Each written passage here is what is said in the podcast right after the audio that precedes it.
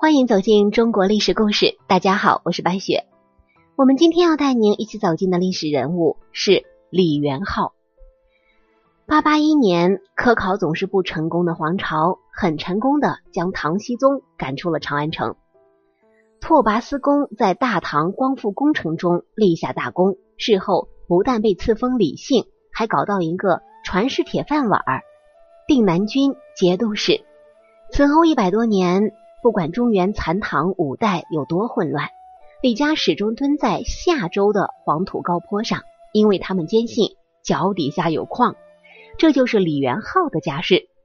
小李出生那年，他的爷爷偷袭北宋西凉府时被一箭射死。父亲李德明从此低调做人，埋头发展党项的经济建设。北有大辽，南有大宋，蜗居在陕北窑洞里的李德明。两头是谁也得罪不起，直到他参悟出连辽穆宋的经营方针，这爷俩终其一生都将在宋辽两大国之间吹拉弹唱。李元昊从小就生活在夹缝之中，看着自己的父亲今天抱着辽国的大腿，明天又认宋朝做了干爹，他幼小的内心很是受伤。为什么要活得跟个孙子似的？听说知识能够改变命运，李元昊上幼儿园的时候就报了很多的特长，什么兵法、汉语、藏语、佛学班等等，什么都学。学习可以拓展人的视野，而视野一旦被打开，雄心和欲望都会喷涌而出。李德明搞经济真是把好手。经过两个五年计划，党项的百姓已基本实现全民脱贫，但是他的儿子。对此却并不认可。有一次，李德明派人拉着一百匹良马去大宋做买卖，结果只带回来十个青瓷破碗。这李德明就生气了，换这玩意儿有什么用啊？端着去要饭吗？结果他的手下说，卖碗的人说了，这个东西囤上一千年后绝对升值。李德明想升值，我先让你升天吧，拉出去剁了就是。李元昊知道之后，去找父亲谈话。李元昊说：“他们都是战场上的猛男，却被你逼着做生意，买卖赔了就要杀人，看以后谁还敢给你出力呀？”他的父亲一听就说道：“你说的是有道理啊，看来要提升他们的业务能力。”李元昊说了：“咱要提升武力值，看上的就直接抢，零成本致富。”李德明说：“辽国拳头硬啊，宋朝小费多。”我们谁都惹不起呀！李元昊又说了：“翻姓所使，英雄之声，应该称王称霸。”何景启为说这番话的时候啊，李元昊多大呢？他才十岁，同龄小朋友被一个棒棒糖可就骗走了。这个时候的李元昊已经展现出了当霸王的潜质。李德明的忍让只是对时局的妥协。看到宋辽澶渊之门的协议声明之后。他加班抱紧辽国的大腿，被其册封为夏国王。他用大宋给的钱，在延安的鳌子山上盖了一座高规格的行宫，搬家请客的档次和大宋皇帝那是有的一拼。宋真宗在汴京干看着也没有脾气。李德明在革命圣地一直睡不好觉，他总担心宋辽干起仗来，把地点选在他的炕上。七年之后，他就搬家到了银川。这次西迁为李元昊腾出巨大的施展空间。时隔几年，西北出现一个神秘人物，他身穿白色长袍，头戴瓜皮黑帽，左挎弓，右握枪，常常带着几百个小弟来去如风，人都抓不到他。大宋边将曹伟听说之后，天天出门求偶遇，最后也只搞到一张画像。这个曹伟看着照片是直拍大腿，这真是英雄人物啊！若德明死，此子必为中国患。这个人正是文韬武略兼备、见识气度不凡的李元昊。可是谁也想不到，这位英姿飒爽的俊少年，最终却沦落为辣手摧花的阴狠人物。自从搬家到西北，李元昊将理论和实践是充分的结合。收拾起当地的小喽啰，跟割韭菜一样。只用一年多的时间就平定甘肃大部分的地区。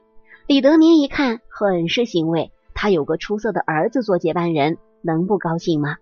可是李德明也很忧虑，该如何处理辽宋的地缘关系呢？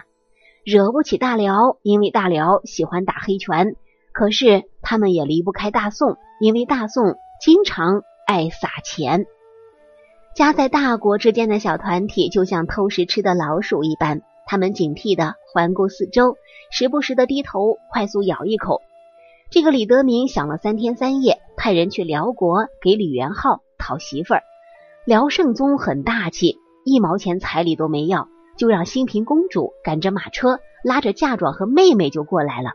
一零三二年，李德明死了，二十九岁的李元昊接班上岗。他制定出新的五年规划，他不想再做老鼠装孙子，而是要扮老虎当大爷。既然要重新做人，那就得洗心革面，准确的说是改头换面。李元昊亲自设计了新发型，剃光头顶的地中海造型。他第一个理完发之后，旁边的人觉得是真心的丑啊。但李元昊接着给各级官员定制工作服。老百姓只配穿绿衣服，结果又坑死一大帮的色盲。这个做完样子工程啊还不算，李元昊要从根源提升民族的自信心。他发明了党项文字，创办了西夏一品堂，在江湖上大力推广。他废除靡靡之音，提倡忠实为先、战斗为务的战斗音乐。他山寨大宋制度。完善各部门的职能构架，并保留有关部门的称号。经过一系列大改革，党项从一个战斗力强悍的部族变成五脏俱全的小国家。但是有些人对此却不满意。魏木山喜是李元昊的亲舅舅，他觉得外甥适合去搞文艺创作，自己才是当老大的料啊！造反失败之后，李元昊的处理手段镇住了所有人。他剁了舅舅的脑袋，又将舅舅家所有的亲戚绑上石头之后沉入河底，然后他给母亲端来一杯毒酒，静静的看着母亲喝到一滴不剩。在李元昊的眼里，他的征程将是星辰大海，想伸腿绊他的人都必须得死。权力和欲望瞬间吞噬了曾经的阳光少年。然而，老天从来不在乎一个人有多狠，他只会告诉你端多大的碗，吃多少的饭。李元昊是四处征战，不到四年的时间，就完全占据了河西走廊，成为备受瞩目的江湖新秀。大辽以亲家的身份派娘家慰问团来探望，封李元昊为夏国王。大宋也以老板的身份。派集团巡查组来封赏，封李元昊为西平王。李元昊将两张聘书扔进垃圾桶了。他最终决定靠近高武力值的辽国。宋朝要敢有意见，就让辽国去揍他。因为李元昊决定，我要单干了。此后，宋朝来给李元昊发放过节费。宋朝特使在朗读宋仁宗的慰问信时，李元昊总对部下笑着说：“我老爹怎么会向这种老板称臣呢？招特派员吃拉面，连一片牛肉都不给放，还故意在旁边现宰活牛，搞得宋使每次出差回去都要做半个月的噩梦。”一零三八年，李元昊已打出东进黄河，西界玉门，南接萧关，北控大漠。地方万余里的无缝地图，并有自己的文字、音乐、官职体系。当然了，还有难看的发型。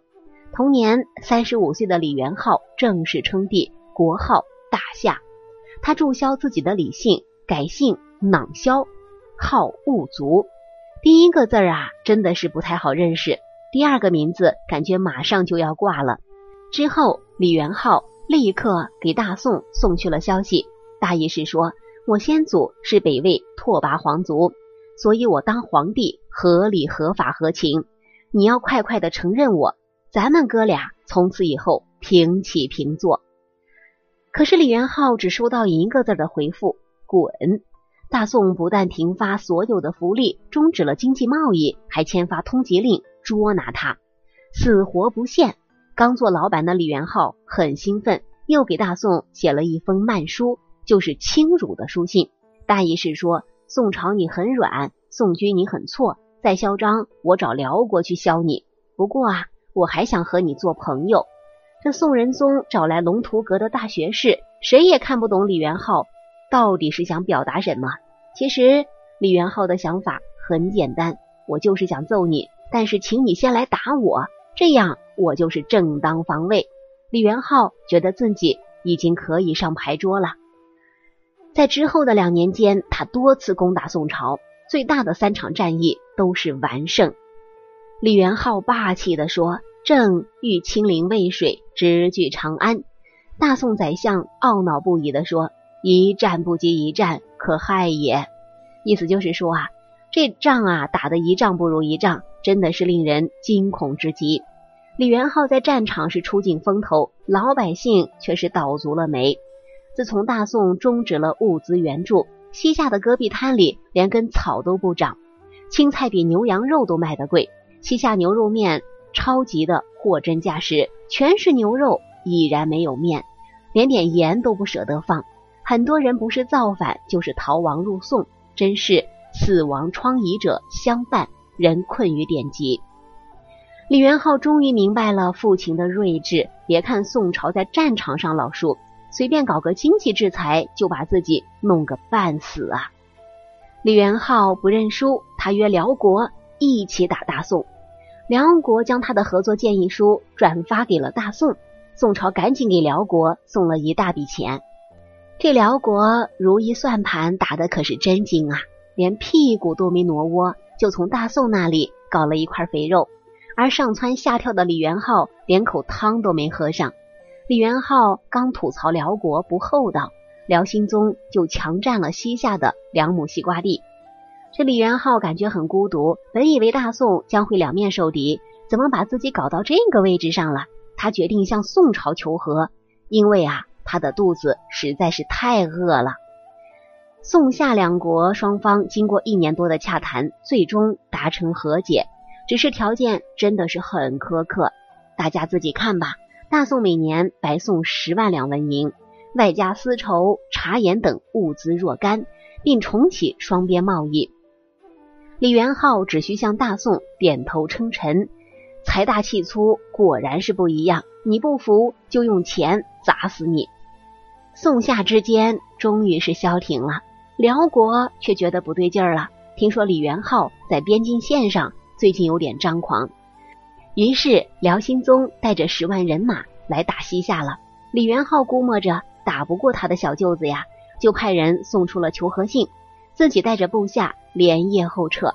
辽兴宗开会讨论了好几天，等到同意李元昊投降的时候，却发现大姐夫早就溜了。李元昊在前面飞，辽兴宗在后面追，一直等到辽军孤军深入。带的干粮可全都吃完排干净了。李元昊发挥主场作战的优势，趁着沙尘暴直接打翻了饿着肚子的辽军。